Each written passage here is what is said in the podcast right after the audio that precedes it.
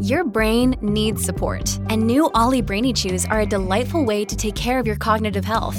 Made with scientifically backed ingredients like Thai ginger, L-theanine, and caffeine, Brainy Chews support healthy brain function and help you find your focus, stay chill, or get energized. Be kind to your mind and get these nootropic chews at olly.com. That's O L L Y.com. These statements have not been evaluated by the Food and Drug Administration. This product is not intended to diagnose, treat, cure, or prevent any disease.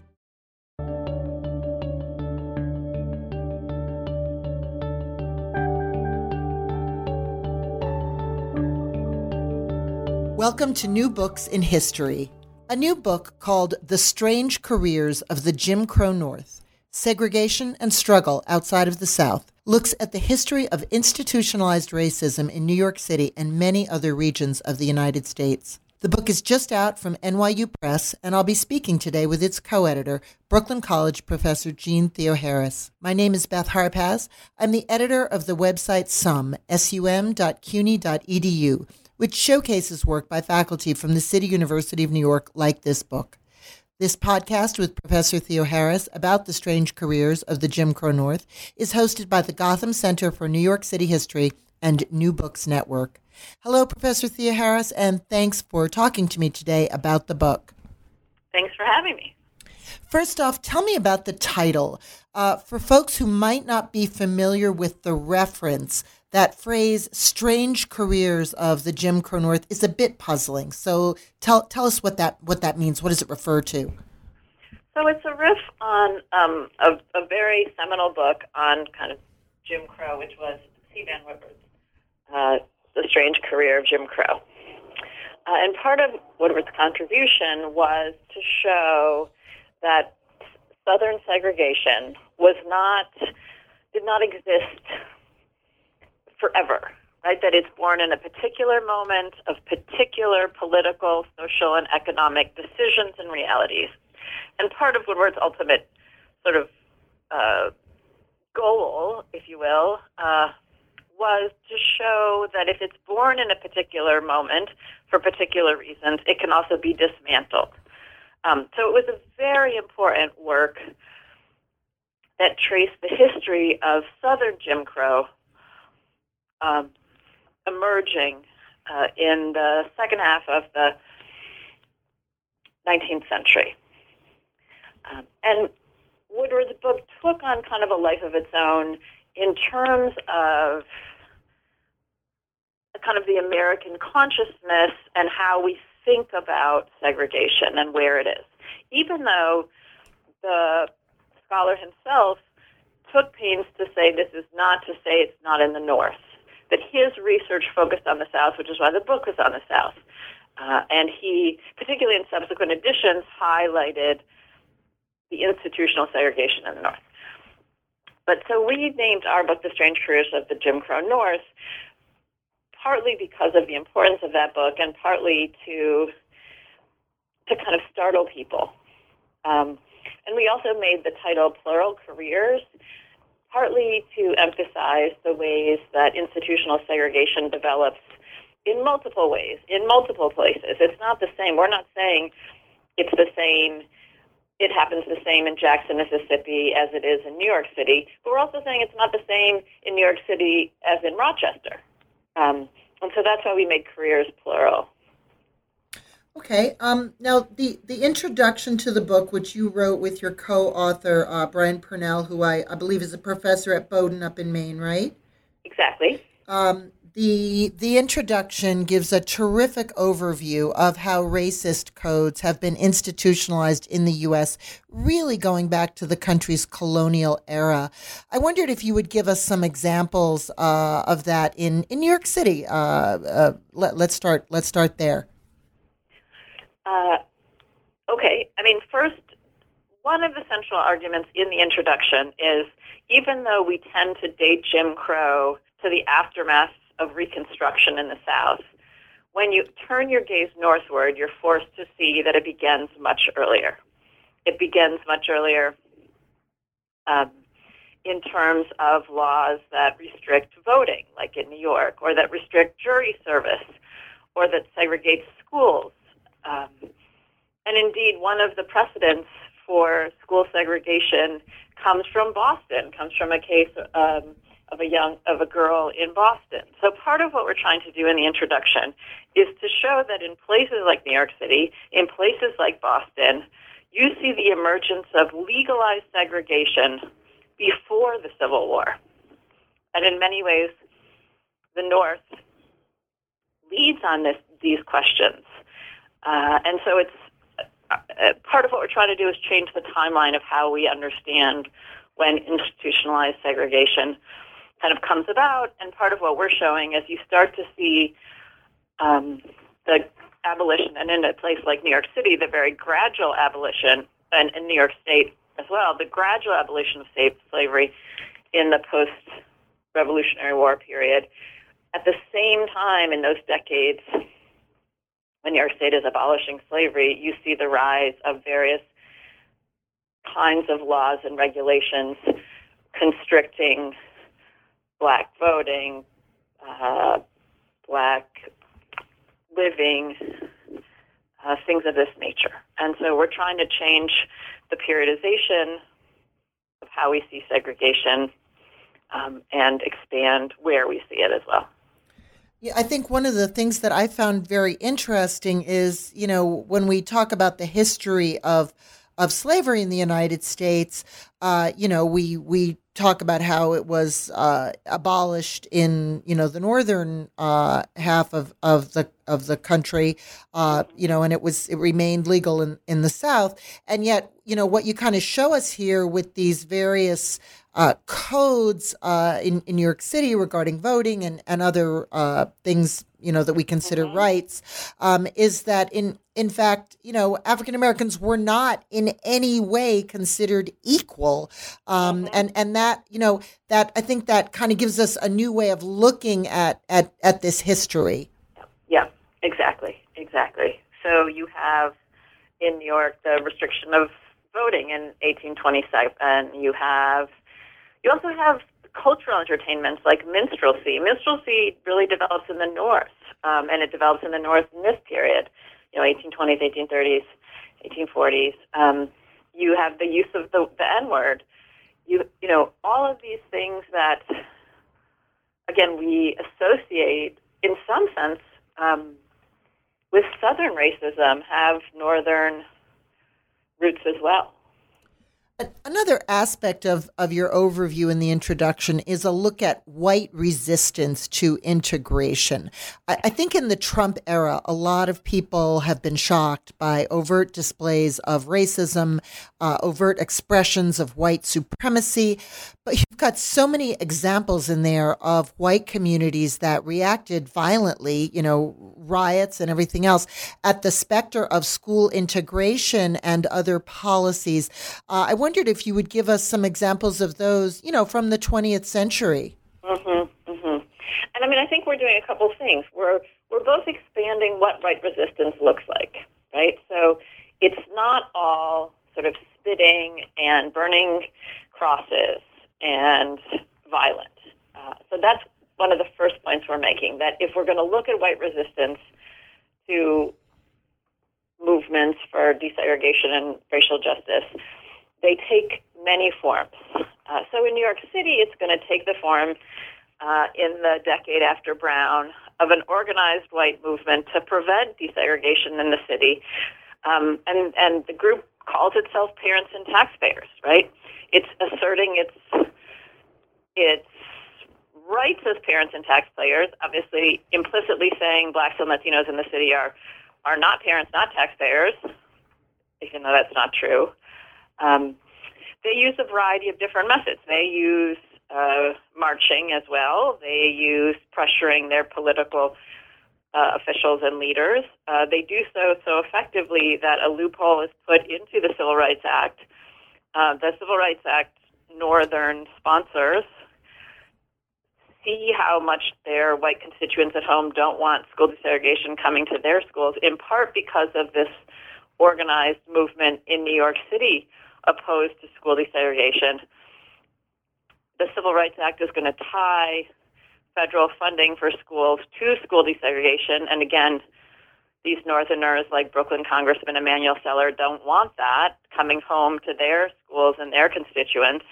So they put a loophole in, basically saying desegregation shall not mean the assignment of students to correct racial imbalance. Now, racial imbalance is the word that Like to use to describe what's what their schools are like. They're racially imbalanced. Uh, there's a long-standing movement in New York City against school desegregation, um, and it is a movement that finds some sympathy from mainstream news organizations like the New York Times. Uh, the New York Times is very critical of. There's also a very, very, I should say, a very robust movement for school desegregation in New York City in the decade after Brown. Black New Yorkers, like Black Mississippians, like Black Arkansas uh, people from Arkansas, are, you know, rejoice with the Brown decision. See, see this as finally there will be change in schools here in the city, uh, and the Board of Ed and white parents uh, don't necessarily agree with that. Um, and so you have this growing, robust movement for school desegregation by black parents, by Puerto Rican parents, by civil rights leaders in the city the largest civil rights demonstration of the 1960s happens in New York City. Um, it's not the March on Washington in Washington, D.C. in August of 1963. It's the February 3rd, 1964 school boycott, where nearly a half a million students and teachers stay out of school because we're a decade after Brown and there's no comprehensive desegregation plan in New York City. But to go back to my point about kind of the media, the New York Times reacts very strongly against the school boycott. They editorialize against it before, in the days leading up to it. They call it reckless. They call it unreasonable. They call it violent. Uh, even afterwards, they're still critical. Uh, so I think I think part of what the book also is doing is complicating how we think about Northern liberalism. Right. Uh, so the New York Times by 62, 63, 64 is very rigorously covering sort of Southern struggles. Uh, but if you look on their pages, the way they're covering the movement in Alabama is very different than the way they're covering the movement at home. And and I wanted to point out that uh, one of the chapters of the book is actually devoted to uh, the uh, a couple of black intellectuals who led the fight in the 1950s and 60s in New York City against segregation and unequal funding in New York's K to 12 public school system. That chapter is written by Professor Christopher Brian Burrell, who teaches at Hostos Community College in the Bronx, and that's part of the City University system. Um, and it's you know it's a really interesting uh, history. Uh, of that movement that you refer to uh, and you know and and as as any new yorker knows we are still living with uh, a segregated public school system. You can walk into uh, elementary schools and uh, upper schools in many neighborhoods in this city. And in a black neighborhood because our housing is also segregated you will barely find a white face in there. And you can go to you know schools in middle class and and kind of affluent white neighborhoods uh, in the city uh, you know like park slope or you know some parts of the upper west side. And there might be you know one or two uh, non-white faces in each class but it's those are largely the province of of of uh, white students as well. Our mayor, Bill de Blasio, is, um, you know, various remedies are being considered. A few districts are trying to come up with something innovative, but it has proven to be an intractable problem in many cities, even where there is now at least some. Uh, sense that this is not okay and we've got to fix it. Um, you know, I was just reading about San Francisco's efforts to integrate their public schools, which have also not been successful. So we're still living with that you know, what is it? Uh, however many years, decades after Brown versus versus the Board of Ed, uh, you know, ordered basically said segregation is illegal, and the South had to wrangle with that immediately. But as you say, it was a problem in the North too, and Northern liberals chose to kind of put their nose in the air and say, well, it doesn't really, it doesn't really, you know, it's not really about us, right? Mm-hmm. Yeah, yeah, no. I mean, and I think I think there's this constant deflection, and this is one of the things we talk about in the book. That one of the key ways Northerners um, Northerners are very invested in not being the South, and they're con- and they constantly greet movements in the North with like, well, "This isn't the South. Prove it. We don't have problems here. Prove it." Right. So you see, black activists get mired in commissions and studies trying to prove what is evident to the eye, which is things like schools are not just segregated but deeply unequal. Um, Northerners tend to justify their segregation also also through cultural arguments. So it's um, school inequality derives from different values and behaviors, and Black and Latino families it is claimed don't value education in the same way. But you see this these kinds of rationales um, in cities like New York or Boston or Detroit or Chicago, and so you see all sorts of money being thrown at programs for cultural remediation or juvenile delinquency. Uh, and these become more palatable ways to talk about and to justify segregation.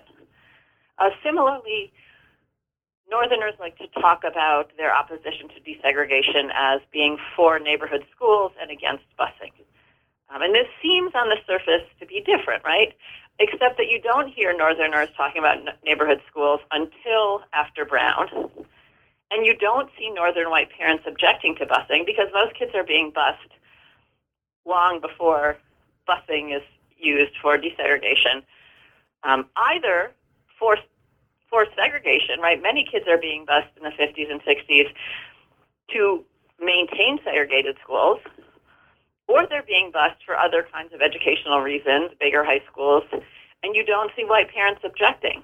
Um, civil rights leader Julian Bond will say it's not the bus, it's us, right? But but this language of anti-busing becomes a, an effective screen to distinguish what New York City parents or Boston parents are doing from what Jackson, Mississippi parents are doing, or Birmingham, Alabama parents are doing.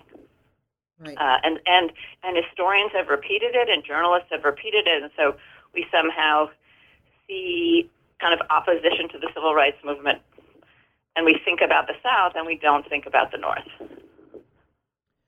Um, now, uh, another aspect of, of the book and something that you cover in your introduction that I want to uh, kind of transition to is I, I, think a lot of people out there do understand at this point that there have been historically there have been government and business policies all over the country that created divisions by race economic divisions neighborhood divisions things like redlining uh, the inability of african americans to get mortgages to buy houses in a country where owning real estate is often the key to creating family wealth across generations. But your introduction has many examples of other programs that had built in racialized provisions that create created institutional disadvantages for African Americans. And I want to talk a little bit about that and maybe start with the New Deal.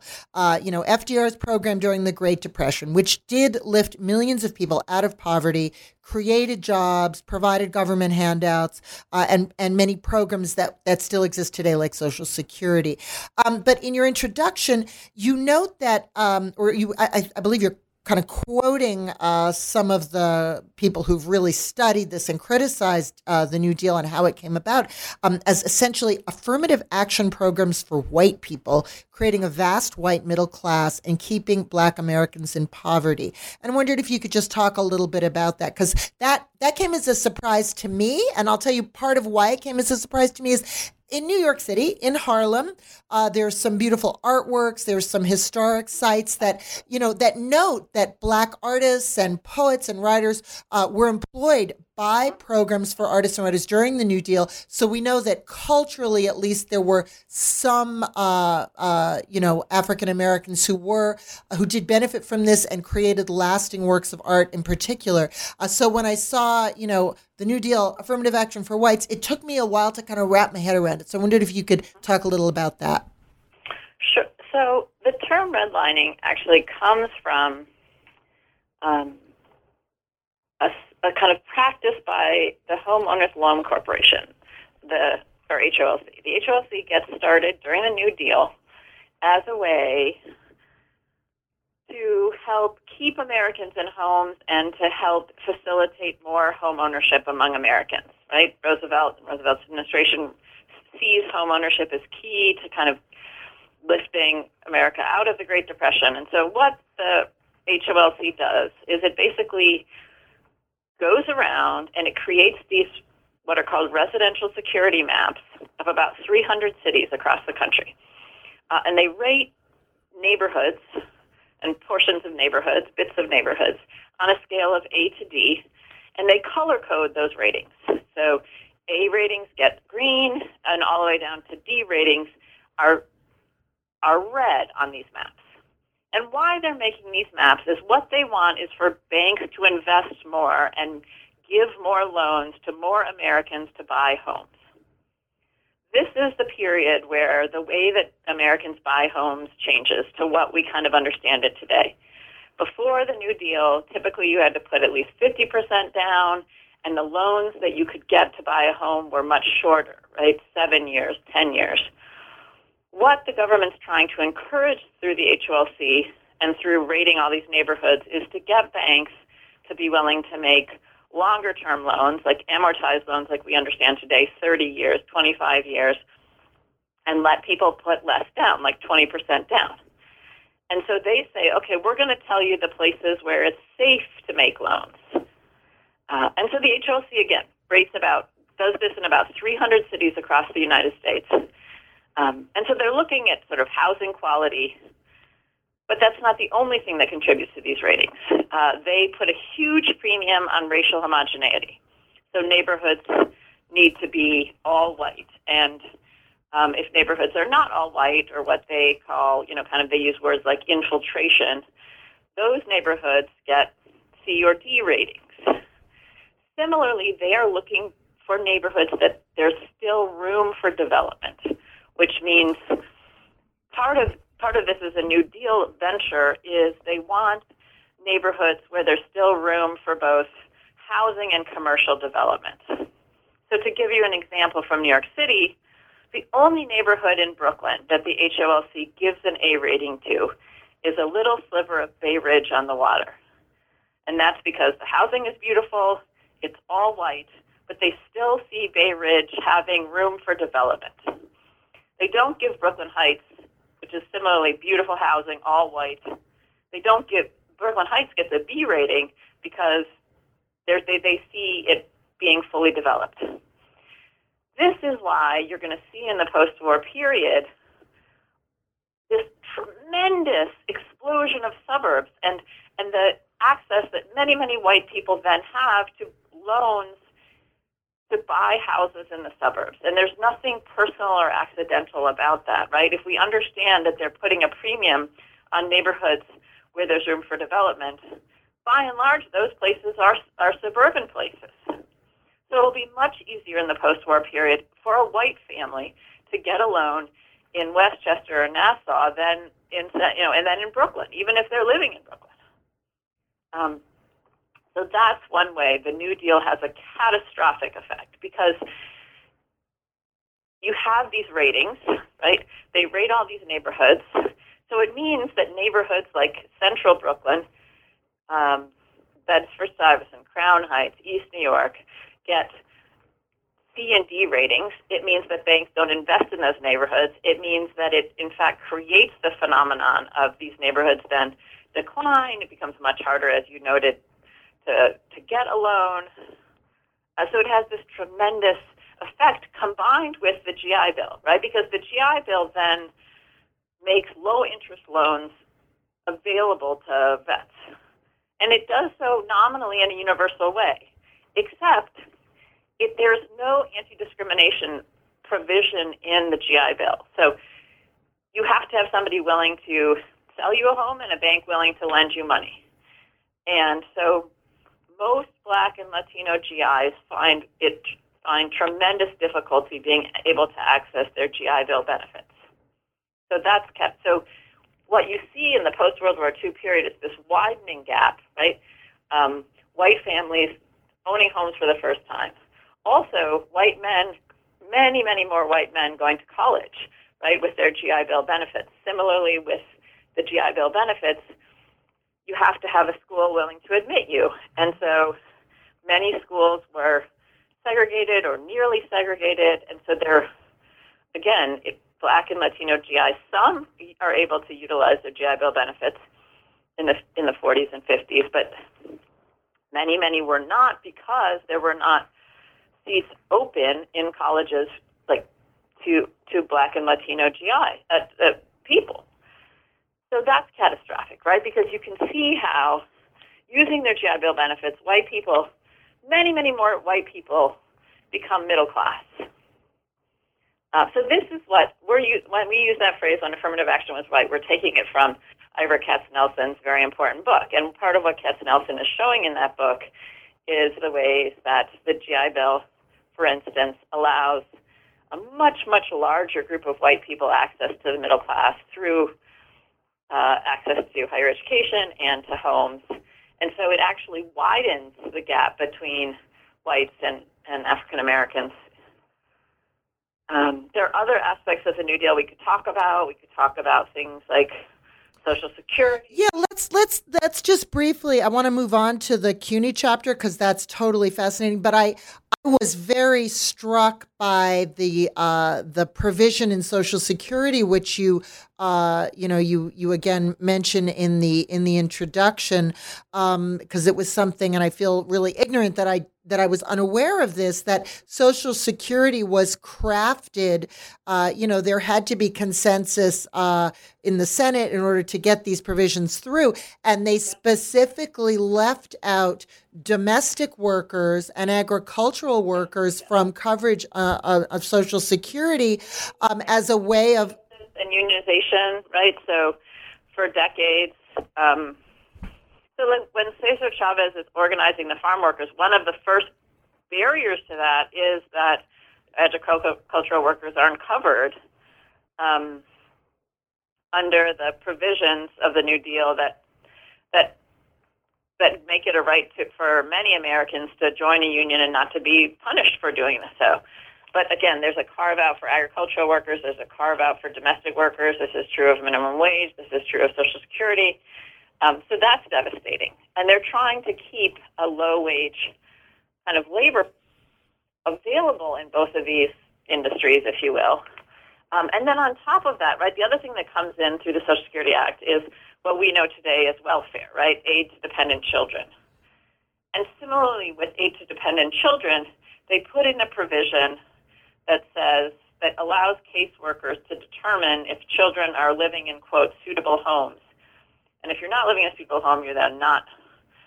Um, then the caseworker can say you're not eligible.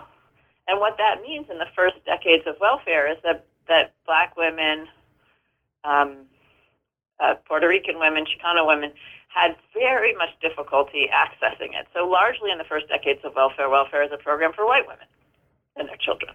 Wow. Um, yeah, that's a lot. Yeah. So in some sense, the New Deal is tremendously transformative. It it changes kind of U.S. citizenship, and in other ways, it it reifies and in many ways expands kind of uh, racial inequality um, through many of the assumptions that are built into these programs. Yeah, and again, you know, we're almost 100 years. I mean, what are we like 90 years from, you know, the the start of the Great Depression and the implementation of many of these programs. And again, we are we we are still living with uh, the legacy of the gaps that these benefits created, uh, where they did allow millions of white families to move into out of poverty and into the middle class, and not so much for Black families. All right, I want to I want to move on because I, I the chapter by uh, Tahir Butt, who is a doctoral candidate at the CUNY Graduate Center, uh, looks at a really um, important chapter in the history of the City University of New York. The chapter is called You Are Running a De facto Segregated University. That's a quote from a politician at the time, uh, actually a Republican lawmaker from Long Island. Um, the chapter shows how Uh, public pressure, student strikes, and protests in 1969 forced CUNY to implement open admissions. And I wonder if you just tell us a little bit about that story. Um, we're actually marking the anniversary that uh, this year. The uh, let's see, is it the 50th anniversary? Yeah, it's the 50th anniversary of the 1969 protest. Uh, there's a very famous photograph. I have a copy of it in my office on my wall. Uh, students carrying a flag at uh, City College, which is up in in Harlem. Beautiful campus. Um, and uh, just very much of the time. So tell us a little bit about that story.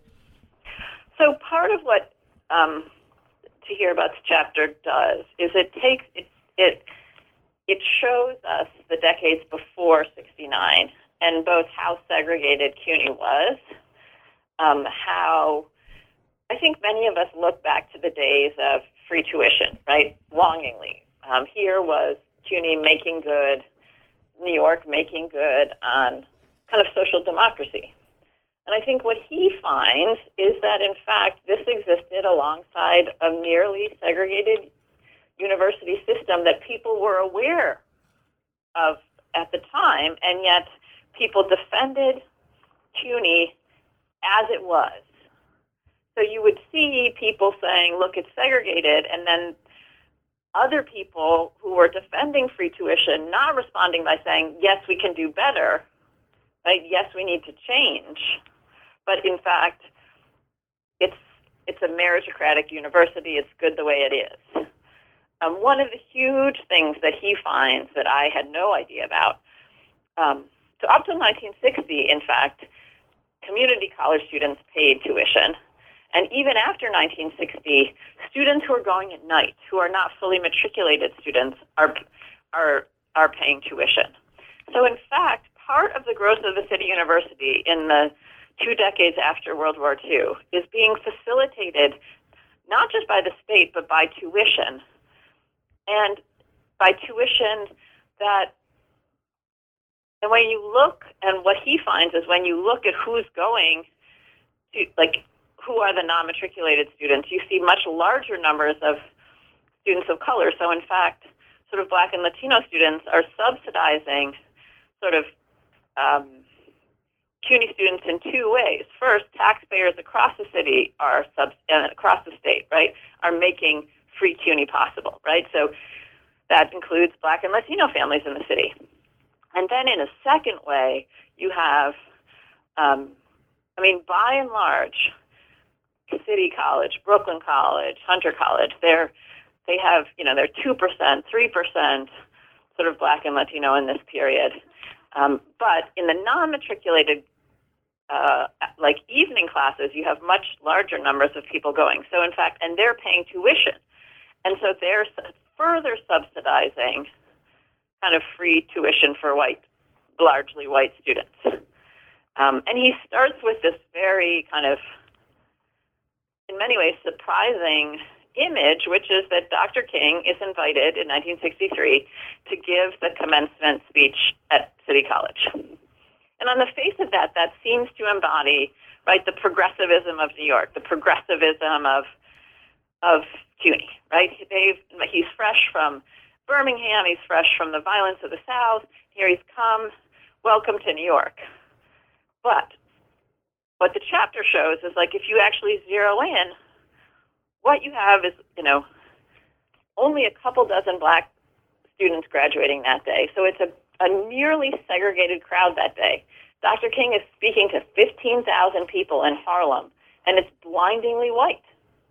And CUNY has no shame about that, right? And this is one of the things that, that the chapter is grappling with, is that here he's welcome to Harlem, to, to City College, to essentially a city college that is largely segregated, right? That sits in the heart of Harlem, and yet almost no, you know, very, very few of Harlem's young people are getting to attend City College. Um, and so he kind of starts there to kind of look at this kind of paradox between kind of the promise of CUNY and then what CUNY actually looked like.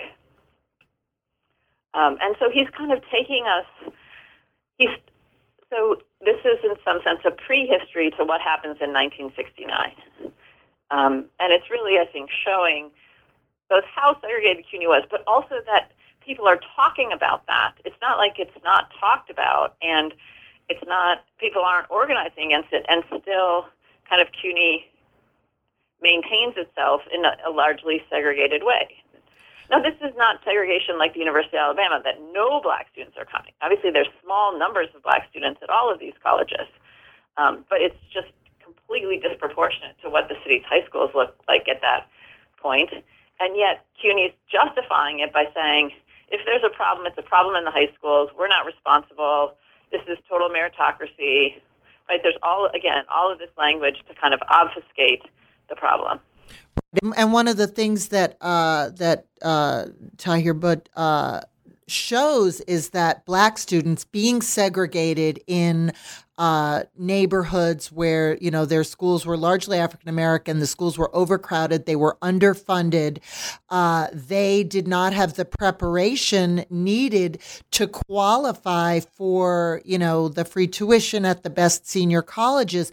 So uh, you know again and and again we are still living that reality today. Not so much at CUNY, which I think has done you know a remarkable job of diversifying. I mean I think there's still work to be done and and programs are being implemented and and kind of revised all the time to try to address that. But you know, we see it in our elite high schools, right, where Stuyvesant High School has this test, and Hunter College High School, which actually is part of CUNY, has this test to get in, and you know, only a a couple, literally, you could count them on one or two hands each year, uh, black students um, pass that test because they come from schools that don't have, you know, enriched. They're not learning calculus in fifth grade the way a kid in, you know, a fancy white neighborhood is doing, and their parents aren't paying for them to take the prep courses uh, after school because they can't afford it. Uh, so, it, you know, as I said, we continue to live with that reality uh, today, and and that's one of the I, I, think the big takeaways of of the book is that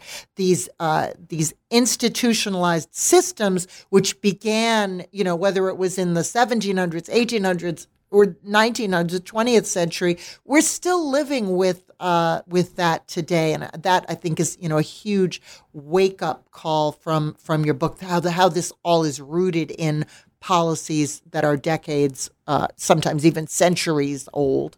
Mm-hmm. Mm-hmm. Yeah. Um, any other quick highlight that you might want to mention before we sign off, maybe from another part of the country or some other aspect that you think is important that you want people to think about? Um, so a number of the chapters look at law enforcement. Um, there's one chapter that looks that's looking at policing in New York City um, in the 30s and 40s. Uh, there's um, there's a chapter that's looking at the kind of organizing in San Francisco and and kind of unaddressed grievances in San Francisco around police brutality that that um, around segregation that go unaddressed and, and lead in many ways to an uprising in San Francisco in 1966.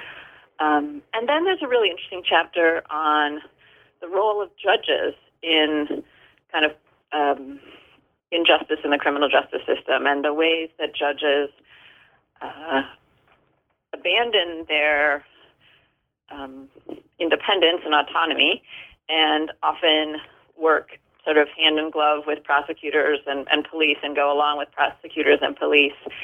Um, and so uh, we, there's a chapter in the book that's looking at a judge in Detroit, George Crockett, who steps out from that and how um, even though this is what judges are supposed to do, to be independent of the police and prosecutors and to provide a check on everyone, um, the chapter looks at what happens when George Crockett, in fact, acts independently of police and prosecutors, both during the 1967 uprising in Detroit and then during uh, the mass arrest of uh, black radical uh, uh families who had attended a Republic of New Africa meeting in 1969 and then were mass arrested. And Crockett basically forces the police to to let many of them go. Uh, and there's a huge uproar against him. So that chapter really looks at the role that judges play, um, so a number of the chapters are taking up kind of the long history of organizing around police brutality, around injustices in the criminal justice system. Um, and, and one of the points that you make in the introduction is that a lot of the recent incidents in the 21st century in which people of color have died in interactions with the police, unarmed people of color, have been outside the South. That a lot of the Black Lives Matter, uh, you know, uh, protests, et cetera, have uh, looked at incidents in California, Minnesota, Ohio. Uh, you know, this is not Alabama, Mississippi. This is everywhere, and that's I think that's you know that's the big message of the book, right? Jim Crow North. We're not we're we're saying this has happened. This is a nationwide, institutionalized uh, problem, and and we need to kind of recognize that in order to move on. We have been talking to Jeanne Theoharis, uh, professor at Brooklyn College, which is part of the City University of New York, about a new book she co-edited called "The Strange Careers of the Jim Crow North." Thank you so much, Professor Theoharis. This has been absolutely fascinating. Thanks so much for having me. And I'm Beth Harpaz, the editor of the CUNY website, sum, sum.cuny.edu, signing off for the Gotham Center for New York City History and New Books Network.